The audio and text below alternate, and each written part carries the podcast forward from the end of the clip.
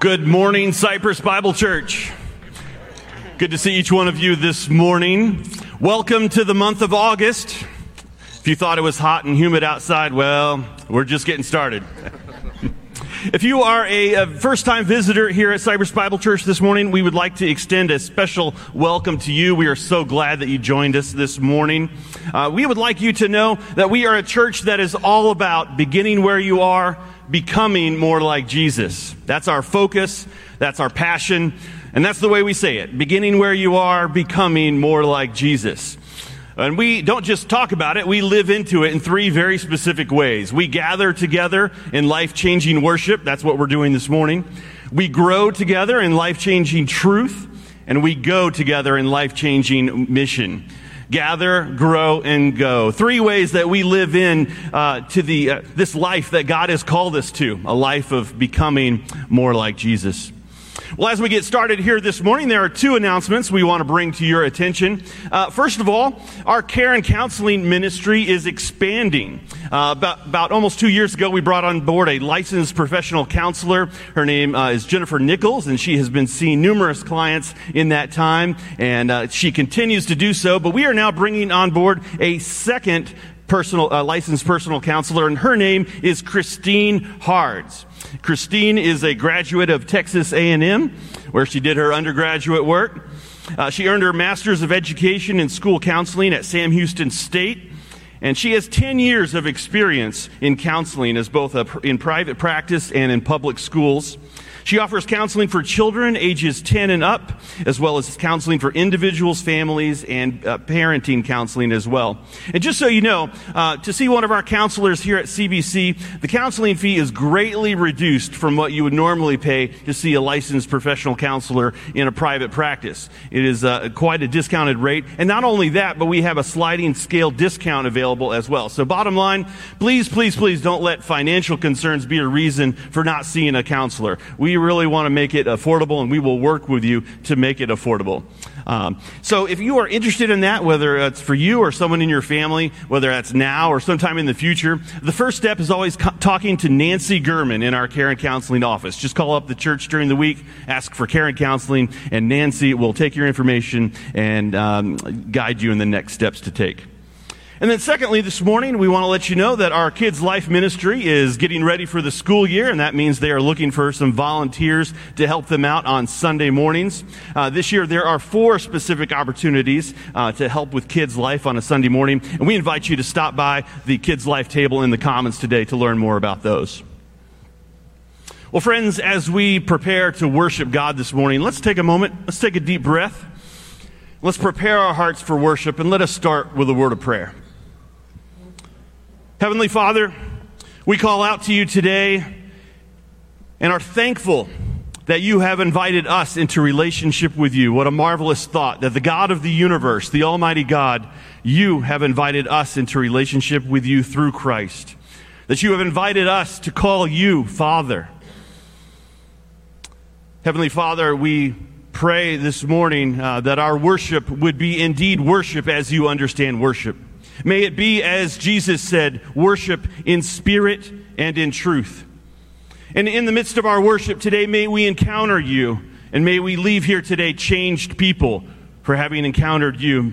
In the songs that we sing and in the preaching of your word, we pray that we would be people who think more like Jesus thinks, that we pray more like Jesus prayed, that we love more like Jesus loves. And that in every way, indeed, we would be people who worship you with our entire lives. And that in so doing, we would be people who are becoming more like Jesus. We pray these things in his name. Amen.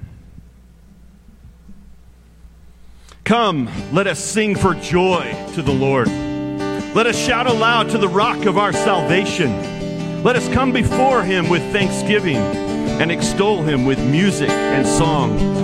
Come, let us bow down and worship. Let us kneel before the Lord our Maker. For he is our God, and we are the people of his pasture.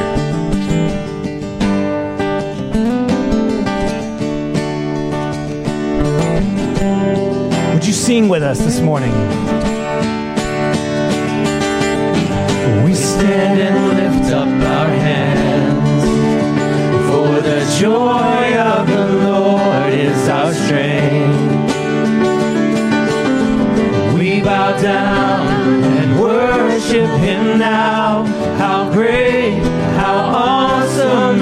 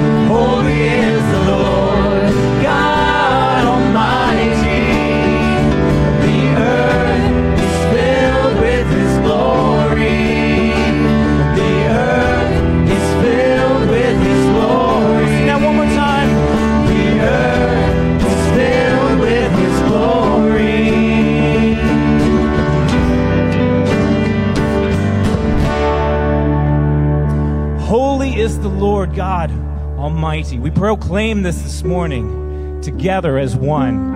And we do it with boldness, we do it with gladness, and we are able to do that with confidence because of Jesus Christ, our hope. We're going to sing this together this morning.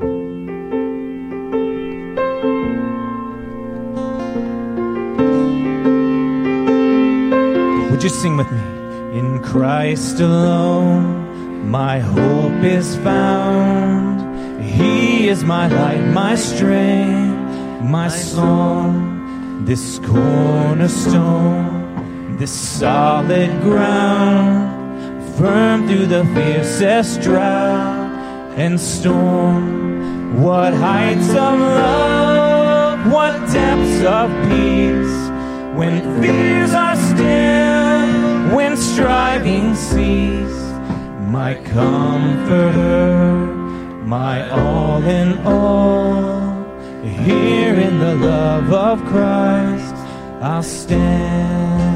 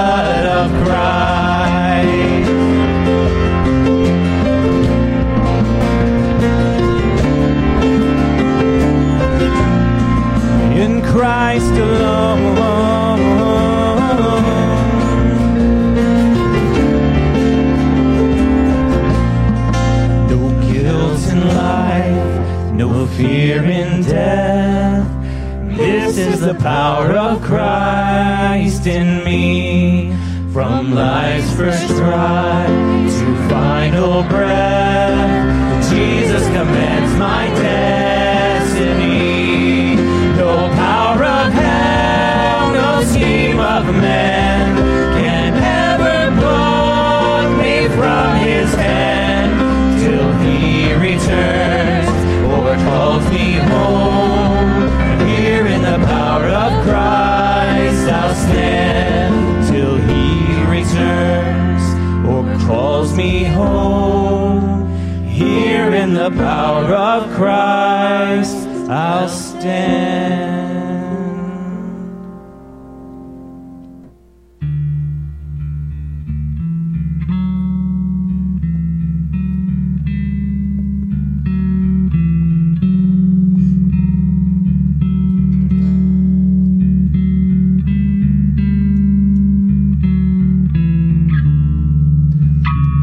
Together the wondrous cross. When I survey the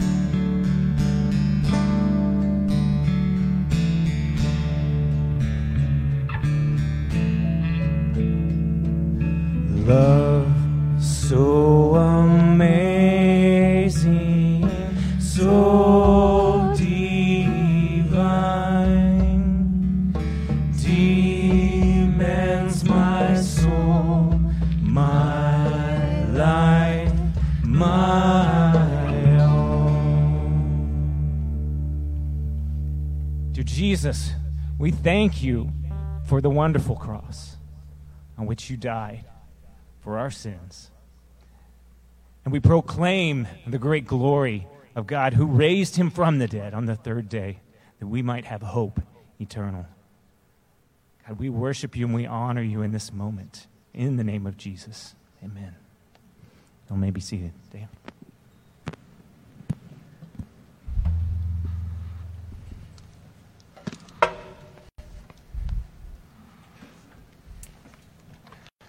I guess that was the church bell ringing.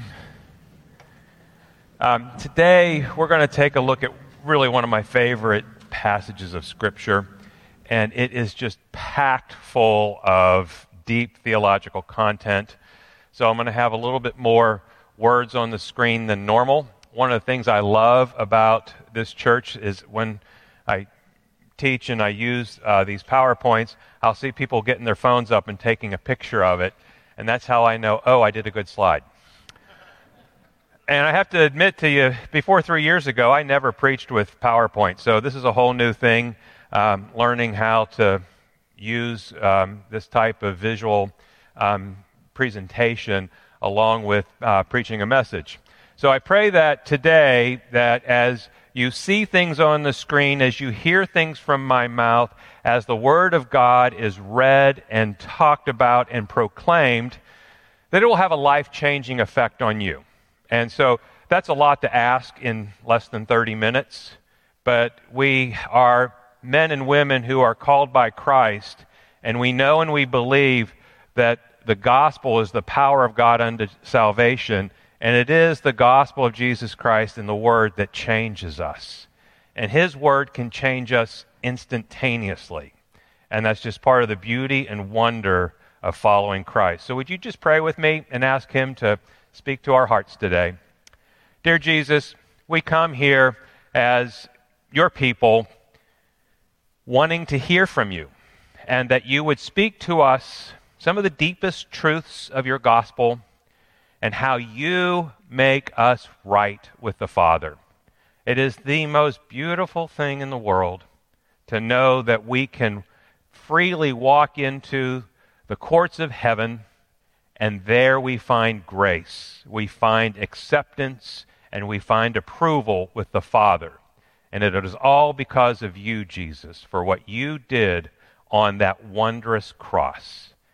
Bless us today with your presence. In Jesus' name we pray. Amen. Okay, so Galatians chapter 2 here. This is the major confrontation between the Apostle Paul and the Apostle Peter. And this is happening somewhere around 47 AD, might be 48, it's right before the Jerusalem Council of 49. And um, Paul's writing his letter after his first missionary trip to uh, Galatia, which is southern central modern day Turkey. He went to several cities there in that area and came back to Antioch. So this is a confrontation between Paul and Peter that happens in the city of Antioch, which is present day Syria. And um, the, uh, the church in Antioch is where they were first called Christians, and it's where a lot of Gentiles are now becoming Christians, and they're going through this process of assimilation. How do believing Jewish people and how do believing Gentile people all get along? So let's take a look at the text. When Cephas, oh, and by the way, whenever it refers to Peter as Cephas, it means he's in sin. When Cephas came to Antioch, I opposed him to his face because he stood condemned. For before certain men came from James, he used to eat with the Gentiles. But when they arrived, he began to draw back and separate himself from the Gentiles because he was afraid of those who belonged to the circumcision group. Other Jews joined him in his hypocrisy, so that by their hypocrisy, even Barnabas was led astray. Okay, so here's what we have here. This is the setting, this is the confrontation, and we see where they're at. They're in Antioch, and Paul had to oppose him to his face because what we're going to learn here is what's at stake is not just a microaggression. It is not just a interpersonal difference. No, this is affecting not just the church there in Antioch, but Paul understands that this is going to be the signature issue that's going to separate Christians until today. This issue that's at stake here is still having its ramifications through Christian churches throughout the world. Okay? It is the most essential issue confronting our understanding of the work of Christ on our behalf. And so Paul has to do this publicly because even Barnabas, who's a huge leader in the church, he's being led astray. And so this, this is a very serious issue. And we see that there's this group of people that came from James, from Jerusalem, which was kind of the capital of Christianity at the time. And James is Jesus' brother. But we don't think that these men are following out the instructions James gave to them, but they're there to kind of make sure that everything goes just right. And they're Jewish believers, but they're part of this circumcising group that Paul calls the Judaizers, that want to say, if you want to be a good Christian, you have to observe the law. That means all of your men have to be um, circumcised. That means you have to grow your beards long. That means you have to keep kosher. You have to do all these things. And the Gentiles found all those things revolting. Okay, that's part of the history between the Jews and the Gentiles is the way they lived their life was just very differently and they differed on these things. And so now they're being told you have to keep kosher in order to be a good Christian. And so it's causing what you would expect is some real troubles there. And, you know, I don't know about you, but, you know, when I'm trying to join a group or something, I might want to join like a country club or something like that, but I'm not really wanting to join a group of people that make their identity because they've been circumcised. That seems a little weird to me. Okay, that was just a little bit of comedy. You can laugh at that. Thank you. Um, and so what's going on here is the church is being led astray, and the issue here is faith versus works. How does faith and how do good works interact?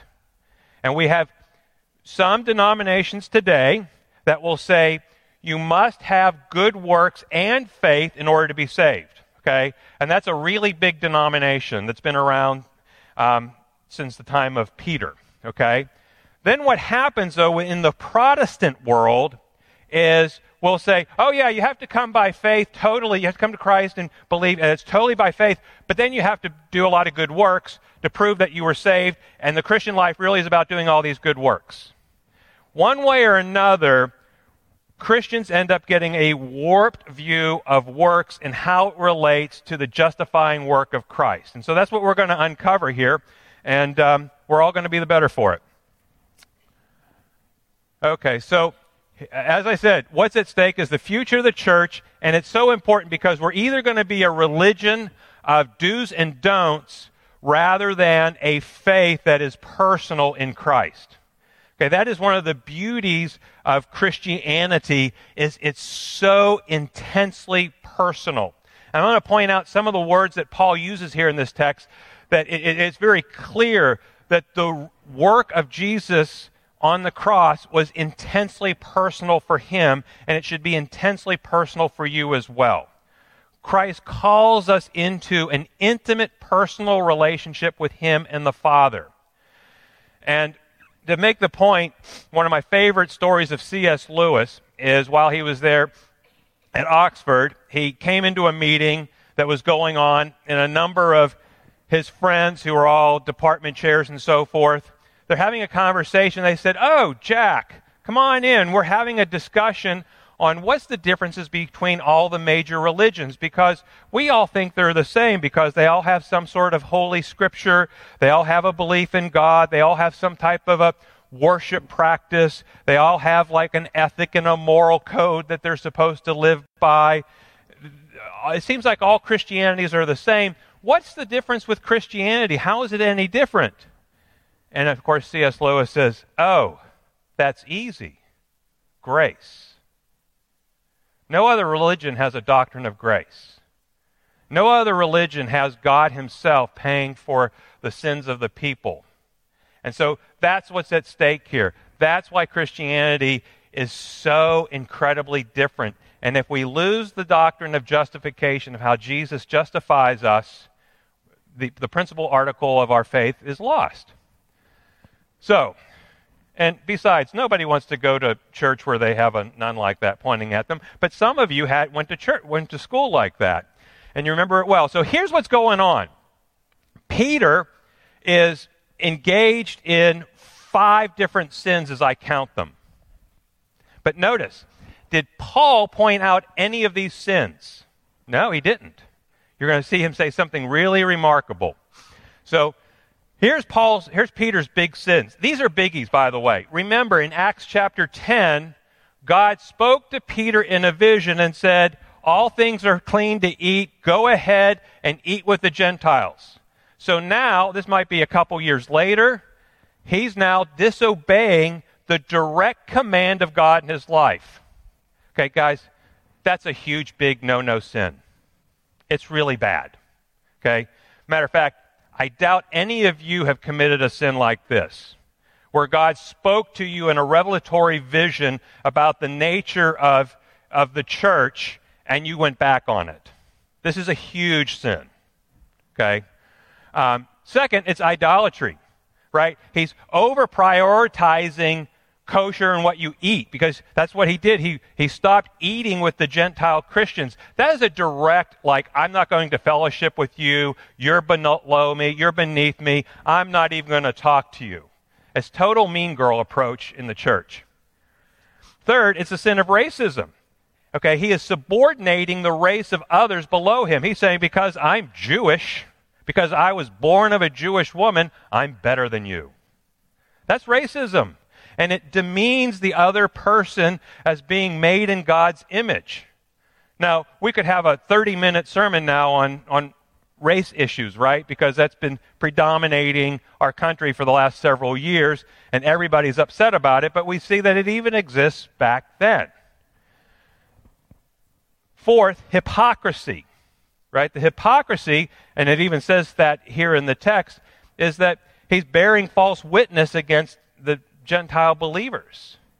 And then he coveted, coveted the esteem of these powerful Judaizers who were sent from the mother church in Jerusalem.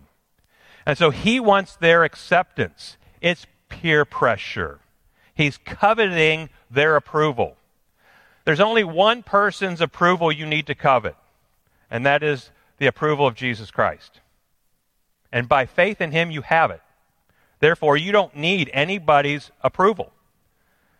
Right? Remember, did your father say something to you like mine did? Is, gee, David, if everybody's jumping off a cliff, are you going to do it too? Right? No, you don't live by man's approval. All right, and I put a little question down there. Should, it be, should a pastor be disqualified for these?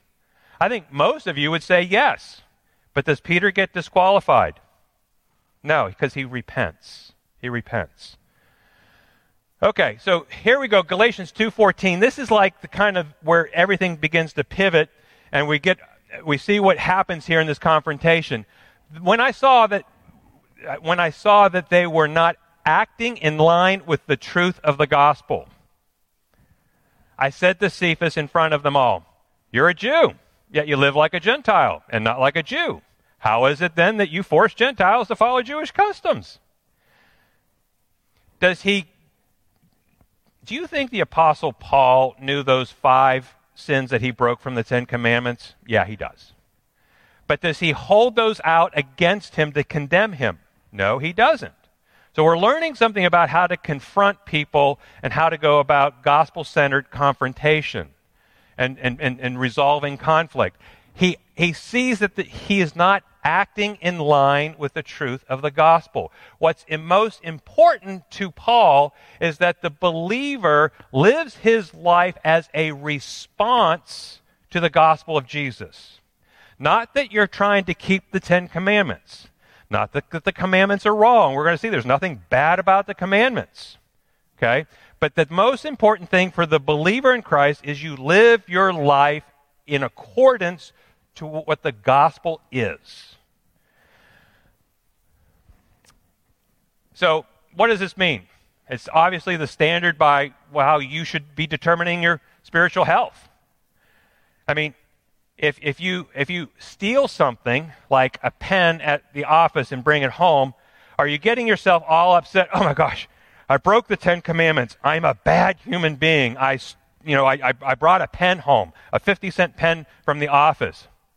And do you condemn yourself?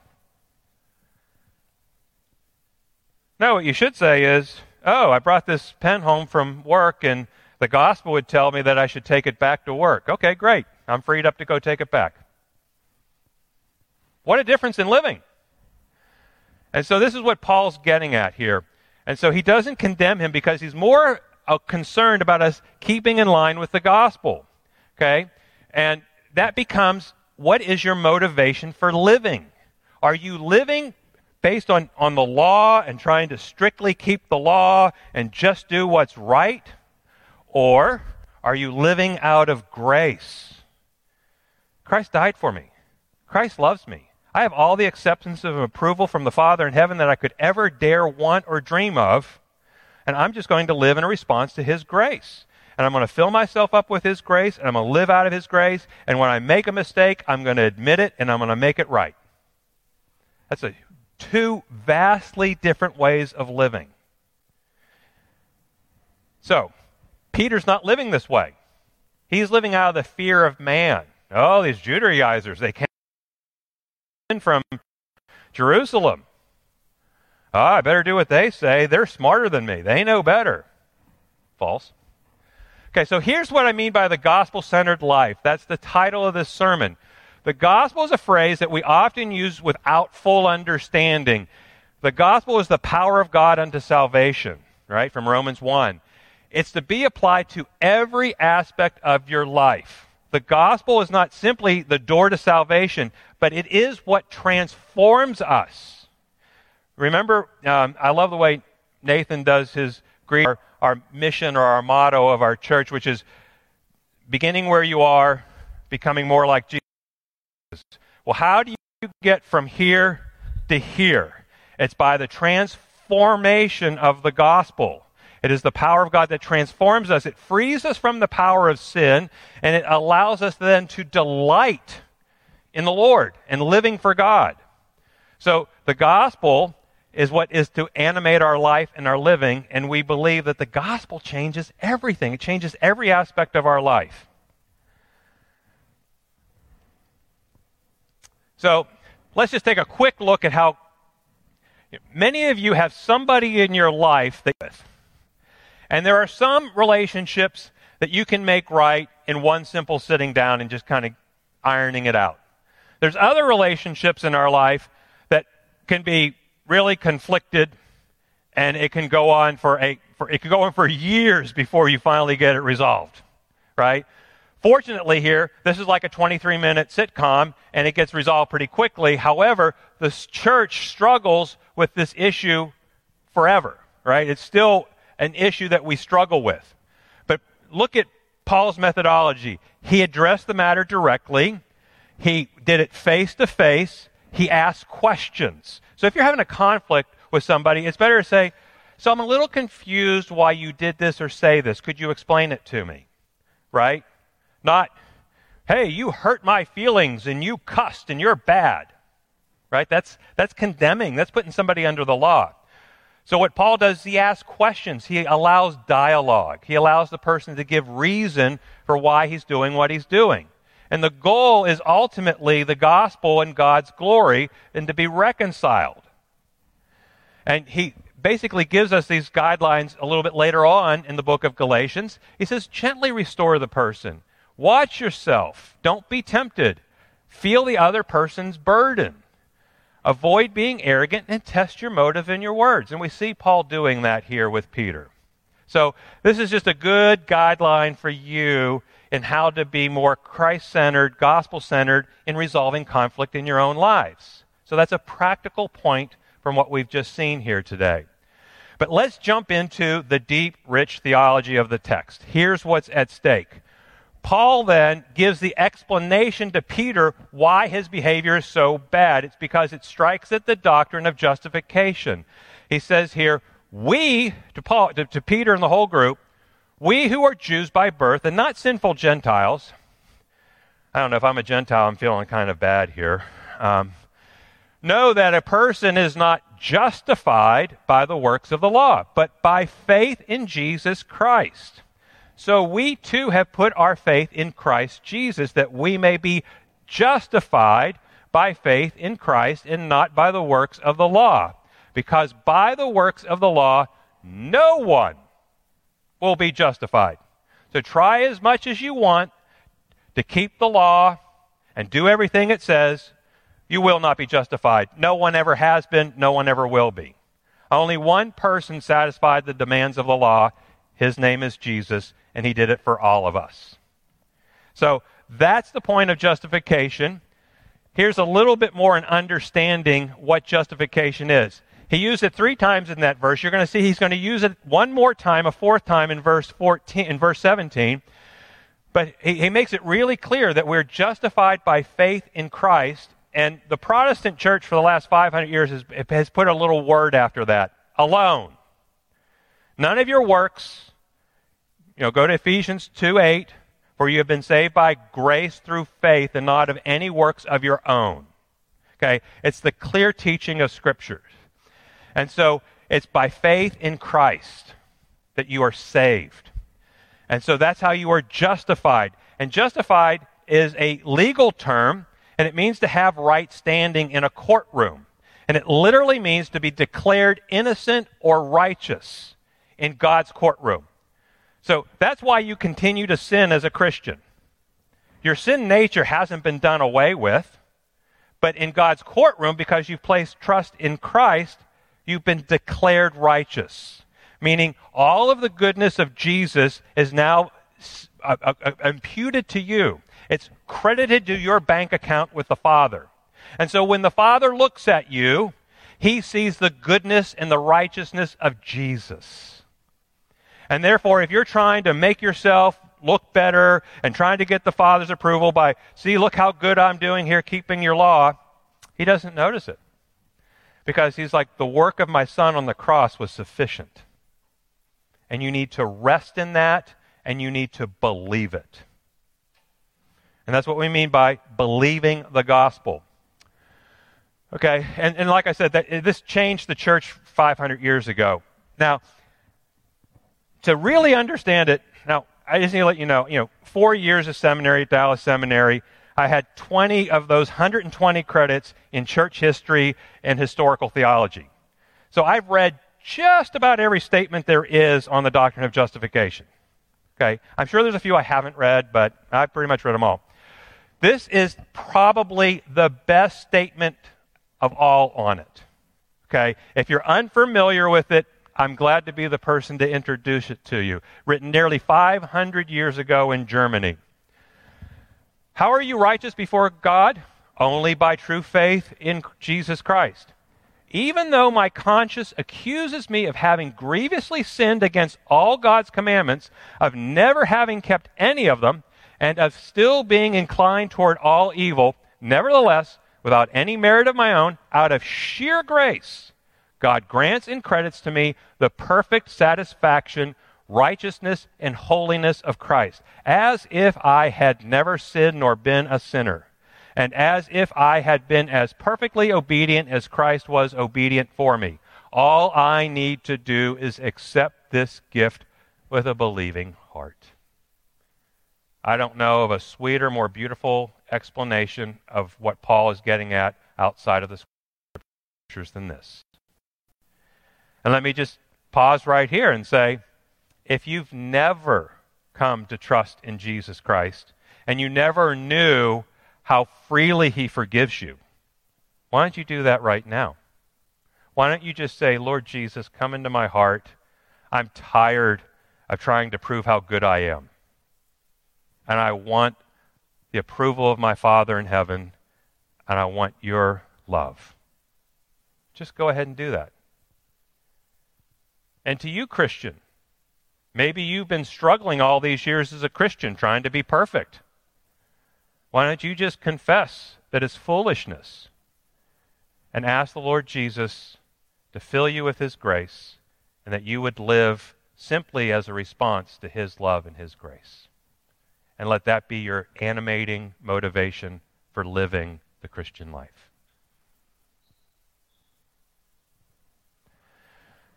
So, Christianity would become devotedly legalistic if this isn't dealt with. And it's not that there's anything wrong with doing these things.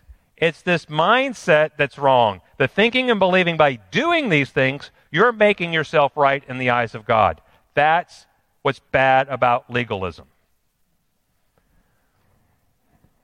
Avoid the trap of it. It says, if I do these things, then God is pleased with me. I have a right standing in the court. He approves of me. No. He approves of you already if you've placed your faith in Christ. You can do nothing more to earn his acceptance or earn his approval.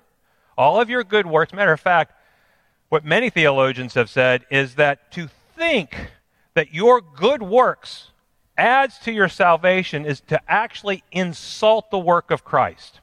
Because what you're saying is that the precious blood of Jesus wasn't satisfactory to save you, that Jesus needs your added help. That is entirely insulting th- thinking to the Lord. His precious blood is of infinite value, and it was shed to save you. And so let's worship him for this. The, the Ten Commandments are simply our tutor. And they tell us, no, you- you're not going to be able to keep it, but here's what God's holy standards are. And so a, a response to grace is, like I said earlier, if you take something or steal something, yeah, oh, this is wrong. I shouldn't do this. Let me make it right. You respond that way. Or, gee, no, you know what? I'm not going to steal from somebody because if I need something, I'm going to ask the Lord for it. And I'm going to wait for Him to provide it. Okay? And I know He'll provide it because He loves me.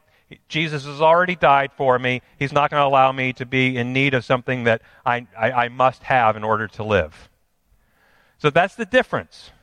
Now, here's what we do today. So don't think that, you know, that, that, that legalism is just not an issue uh, that was 2,000 years ago and, and just trying to be kosher. No. Here's what we do as modern Christians. Now, these are two door greeters at a vineyard church.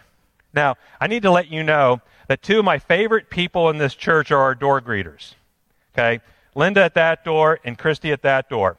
And they don't stand there at the door and greet you because they feel like they're checking a box of righteousness.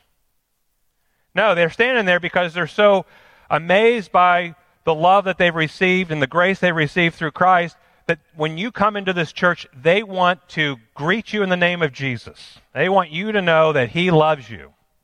And so that's being motivated by the gospel. But here's what we say to be a good Christian you have to do all these things and check all these boxes. And that makes you a good Christian. Now, is there anything wrong with any of these things? Absolutely not. Absolutely not.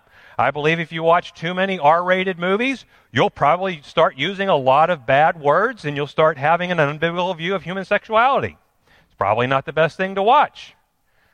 Okay? Um, should you smoke? Probably not, unless you want to have a shorter lifespan. Okay? Should you go on a mission trip? Absolutely.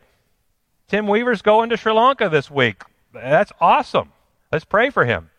Um, you know, I mean, should you think abortion's wrong? Yeah. It's stopping a human heartbeat, right? We're conceived by God in the womb. So, but, but that doesn't make you a good or bad Christian in doing these things. Okay? It's, and, and there's nothing wrong with these things, but these don't earn you any sort of more approval with God. Now, I'm going to poke a little fun here. And what I'm trying to show you here is that the source of legalism is human pride. Okay? Why do Christians get legalistic? It's because they have a pride issue. Their pride issue is look at me. I did something really good. That's pride. Okay? If you don't believe in God, you still have a pride issue and you have to say, look at me. I did something good. Don't you approve? Aren't I accepted? Aren't I wonderful? I don't have a teacher or a coacher anymore to say, well done, student. Way to go, player. So, if you don't believe in God, this is what you think makes you a righteous person. Do you see the similarities?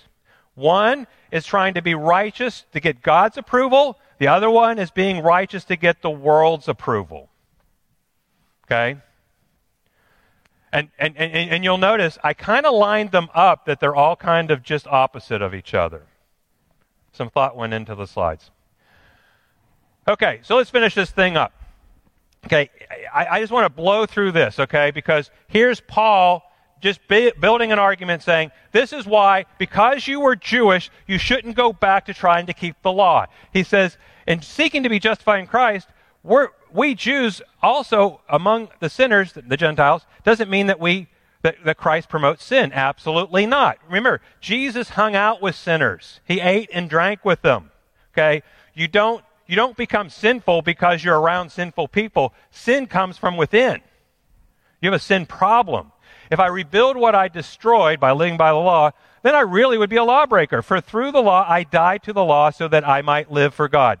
Verse 19 is key there. He's saying, look, we were all good Jews. Trying to keep the law was absolutely exhausting, and I just died to it.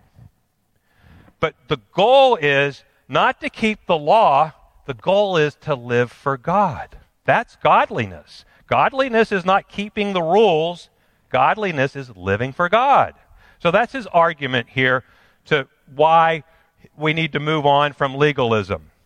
Now, I want to wrap up here with what he says here. He says, I have been crucified with Christ, and I no longer live, but Christ lives in me. The life I now live in the body, I live by faith in the Son of God, who loved me and gave himself for me. Remember when I said that the Christian faith for Paul is intensely personal? I have been crucified with Christ. Well, wait a second. On that cross on Calvary, on that Friday in 33 AD, Jesus was crucified to the cross. He was nailed to the cross. Um, they nailed a sign to the cross, and it said, Here is Jesus of Nazareth, King of the Jews. That was nailed to the cross. And then uh, the scripture says that our sins, the sins of, of the world, the sins of the church, were of all believers, were they were nailed to the cross. All of our sins were nailed there. The scripture declares that. Now Paul is saying he was also crucified there. Okay. The point here that he is making is that your identity as a follower of Jesus is wrapped up in the work of Jesus on the cross. Your whole identity is being crucified with Jesus. You live from that. I remember when I interviewed for the position here three or four years ago, and um, I was asked by the elder, "So, Dave, you know, just tell us how you kind of view Christian your Christian life." And I said, "I I prayed to receive Christ August sixteenth, nineteen eighty-two, and every day I get up and I just can't get over the fact that Jesus would die for me. Okay, amazing love. How can it be that I should gain an interest in the Savior's blood? Died he for me?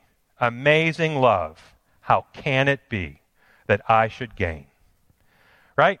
So you just don't get over it. You shouldn't. And if and if you if you if you found yourself in that situation, here's what Martin Luther says. Beat the gospel into your head daily. Right? Remind yourself, no, I am justified in Christ. Christ did the work for me. He loves me and he gave himself up for me. So, the implications of the gospel, it affects every aspect of your life. There's not a part of your life that the animating aspect and power of the gospel should not be affecting you. And he then says, I do not set aside the grace of God, for if righteousness could be gained through the law, Christ died for nothing. Okay? So we don't set aside the grace of God. So this is one of my favorite sayings cheer up. In the midst of your suffering, in the midst of your depression, in the midst of your fears, in the midst of your confusion of life, cheer up.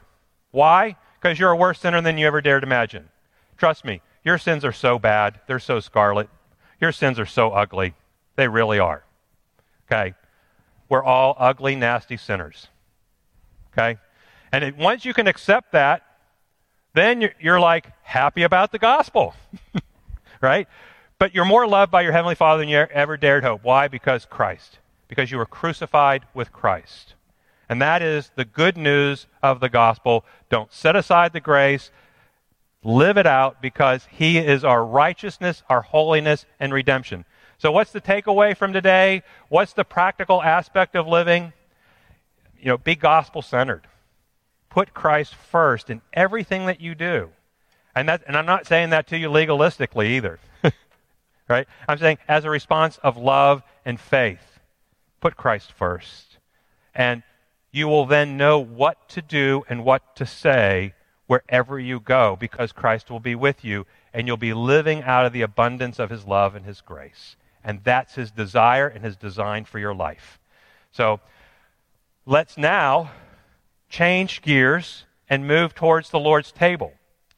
And one of the things I'd like us to do is as we come to the table in 1 Corinthians chapter 11 verse 27, Paul says that when we come to the Lord's table, we're to come in a manner of, of, of searching ourselves and examining ourselves. So we're going to just pray a part of Psalm 51 here and just confess our sins to the Lord. Um, it's going to come up on the screen here, and you can either say this along with me out loud, or you can say it quietly, or you can just meditate on it as I as I read it. There's going to be two slides of it, but make this the confession of your heart that you're recognizing that you're a sinner in need of God's grace as we come to his table. Because his table reminds us of his cross and his work on our behalf.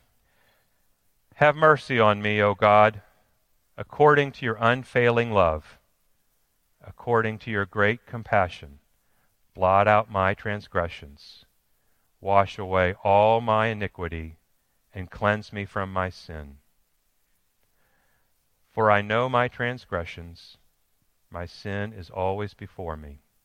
Against you alone have I sinned and done what is evil. Create in me a pure heart, O God, and renew a steadfast spirit within me. We ask for forgiveness of our sins through Christ our Savior. Amen. On the night that the Lord Jesus was betrayed, he took bread, and when he had given thanks, he broke it and said, This is my body, which is for you, and do this in remembrance of me. So if you would, open up the top part of your container, you'll find the wafer, and allow me to pray over it and bless it before we partake. Lord Jesus, we partake humbly, knowing that it was your body that was broken for us on the cross. It was not our work, but your work. And we thank you, Lord Jesus, that you would go and suffer on our behalf. And therefore, Lord, we partake of this in faith. Please partake.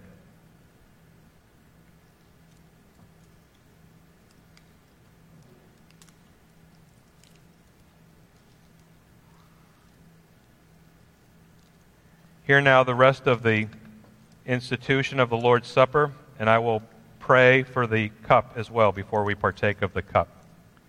In the same way, the Lord Jesus took the cup and said, This cup is the new covenant in my blood. Whenever you drink of it, do so in remembrance of me, for whenever you eat of this bread and drink of this cup, cup you proclaim my death until I return. Dear Jesus, we thank you that you shed your blood on our behalf. And we partake of this wine, and it is sweet to us, but it was bitter for you. And we thank you that you have paid the price of our salvation through your blood, and we give you praise and glory for rescuing us. Amen. Please partake.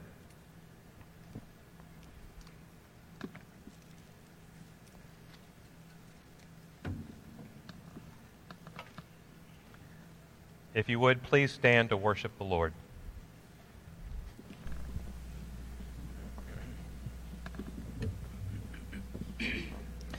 This part of our service is uh, generally titled Responding to God. And we do that with a song. But this morning, um, I'm going to encourage you uh, to respond um, in a way that you feel is appropriate in this moment, which may mean that uh, you may pray where you are, you may ask someone close to pray with you, you may sing this song, or you may let the words marinate in your mind instead of your mouth. But we encourage you to respond to God as you are led this morning.